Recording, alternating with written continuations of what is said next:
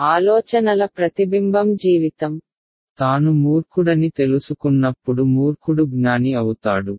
ఎప్పుడైతే జ్ఞాని తనని తాను జ్ఞాని అని ప్రపంచానికి వెల్లడిస్తాడో అప్పుడు అతడు మూర్ఖుడు అవుతాడు. జీవితం అనే పాఠశాలలో ప్రతి ఒక్కరూ ఒక విద్యార్థి.